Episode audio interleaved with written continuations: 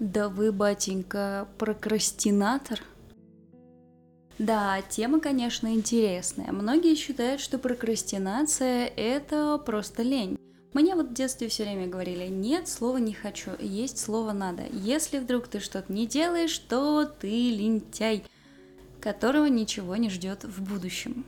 Если верить Википедии, прокрастинация – это постоянное откладывание даже самых важных и срочных дел на неопределенное будущее, чаще всего приводящее к каким-то проблемам и болезненным психологическим эффектам. Что ж, обидно признавать, но такое состояние известно нам всем. Конечно, я до сих пор верю, что где-то в мире существуют те самые идеальные люди, которые никогда ничего не откладывают, все делают вовремя и идеально. Да, я до сих пор в это верю. Ну и вы угадали, сегодня мы с вами поговорим об этом удивительном и невероятном эффекте прокрастинации. Я не зря говорю удивительном, потому что сегодня мы с вами разберемся, какие вообще типы прокрастинации существуют и в каких случаях она может быть полезна. Это среда, мои чуваки, а значит пришло время подкаста «Не надо усложнять». Я, как всегда, Катерина Кудикова, и, как всегда, по средам мы с вами делаем нашу жизнь проще, легче и системнее. Ставьте лайк, подписывайтесь и приходите ко мне в телеграм-канал. Если вы до сих пор думаете, что прокрастинация это супер понятная и очевидная вещь, то прекратите немедленно так думать, потому что на самом деле это явление многогранно и да просто удивительно. Если рассматривать типологии, типологию прокрастинации, мы с вами рискуем просто обалдеть от происходящего. Во-первых, хочется отметить самое начало Ноа Милгрэма, который выделил э, два формата, скажем так, прокрастинации. Первое – это откладывание задач, когда нам нужно что-то сделать, и мы решаем этого не делать. И второй – это откладывание решений, когда нам нужно принять решение, и мы, собственно, боимся это сделать, по каким-то своим причинам, или не хотим этого делать, ну и не делаем, что очевидно, это ж прокрастинация. И это еще не все. Однажды к Милграму присоединились товарищи Батори и Моурер, и они вместе, вся эта прекрасная троица, придумала более расширенную типизацию прокрастинации. В нее вошли такие штуки, как Бытовая прокрастинация – это когда мы откладываем любые бытовые вопросы. Ну, мне надо подмести пол, я решаю его не подметать. Uh, у меня на полках лежит пыль, ну и ладно, я тоже полежу. Это вот бытовой формат прокрастинации. Принятие решений. Ну, об этом мы уже поговорили. Когда я не могу определиться, я хочу вот этот шоколадный торт или вот это прелестное пирожное. И я отказываюсь принимать решение, дайте два, пожалуйста. Еще один вариант – невротическое. Это когда мы уже не можем принять какое-то жизненно важное решение. Ну, например, переезд, замужество, э, смена работы, выбор профессии, то есть что-то уже более глобальное, чем пироженки. Академическая прокрастинация. Как понятно из названия, это тот формат, когда мы с вами не можем приступить к учебе – нужно сделать важное домашнее задание, горит курсовая, дипломная работа или вообще в принципе вы скачали курс и не можете начать его смотреть. И компульсивная прокрастинация – это когда нежелание принимать решения сочетается с нежеланием начинать какую-то работу. Вот такие интересные типы, но на этом я тоже не остановлюсь. Знаете ли вы, что существуют активные и пассивные прокрастинаторы?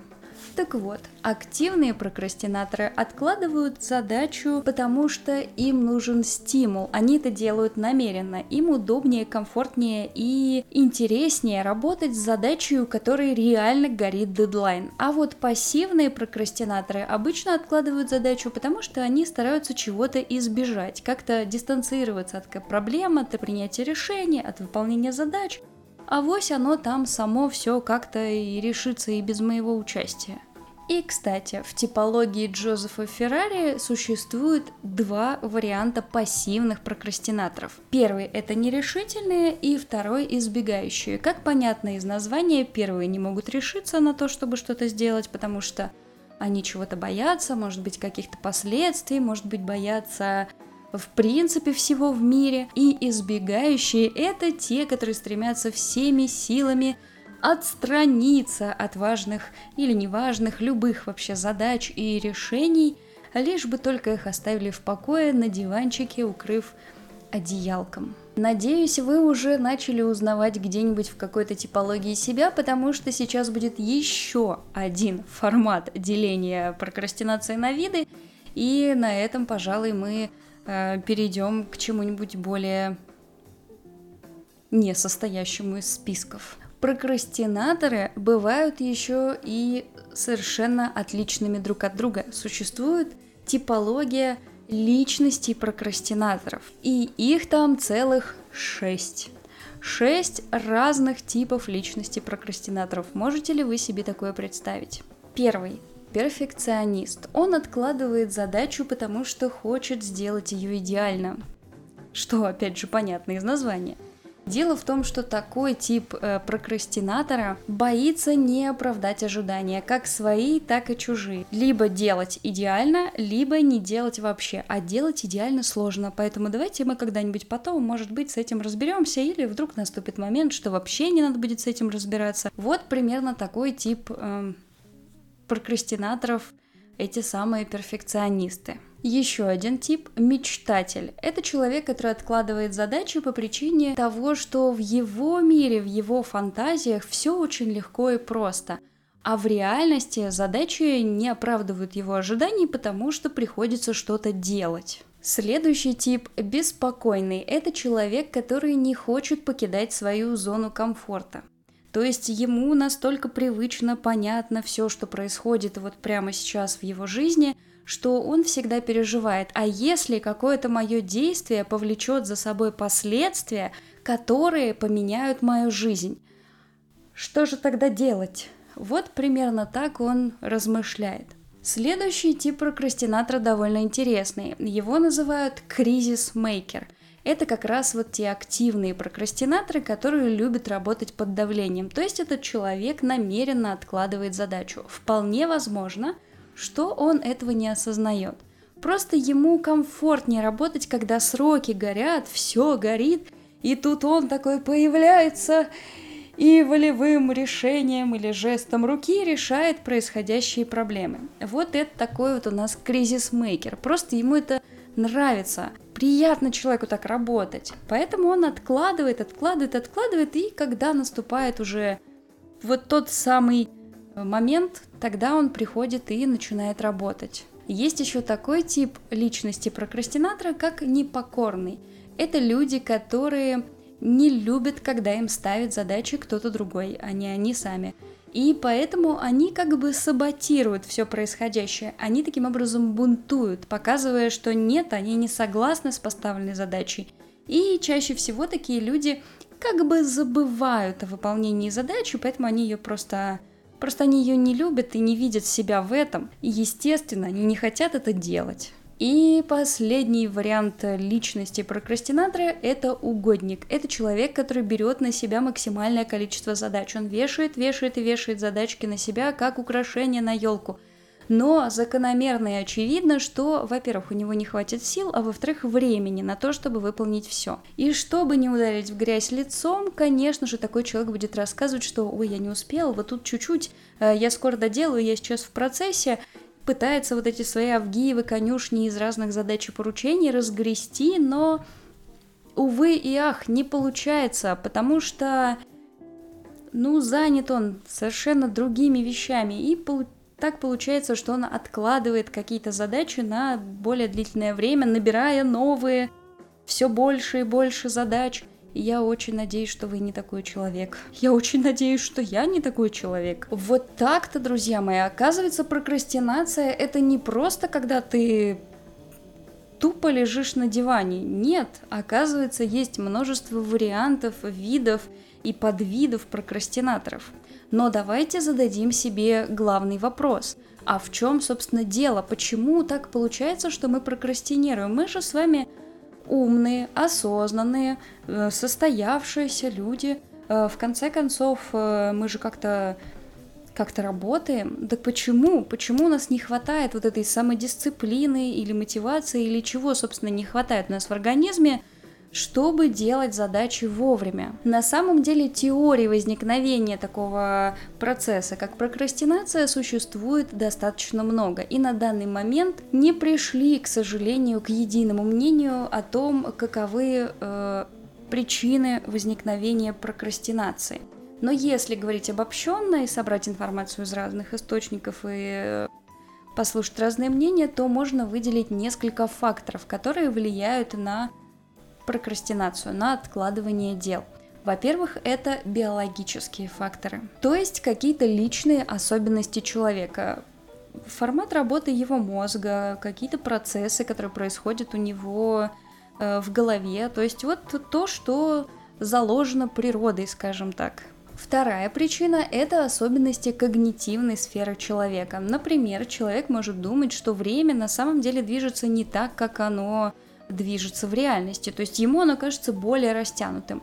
Этой ловушке подвергаются, кстати, прокрастинаторы-угодники, которые набирают кучу задач. Им кажется, ох, конец рабочего дня еще далек, я успею все, что только можно, потому что у меня еще уйма времени. А потом оказывается, что нет, рабочий-то день, он не резиновый, и сутки не резиновые, и успеть все просто не получается. Еще одной причиной возникновения прокрастинации называют особенности эмоциональной сферы. Когда мы с вами находимся в тревожном, беспокойном, апатичном состоянии, то есть у нас э, все не так уж и радужно с точки зрения психологического состояния, естественно, мы будем э, стараться чего-то избежать, каких-то принятия, может быть, каких-то решений или выполнения каких-то задач. То есть мы попытаемся отстраниться от того, что нам с вами неприятно.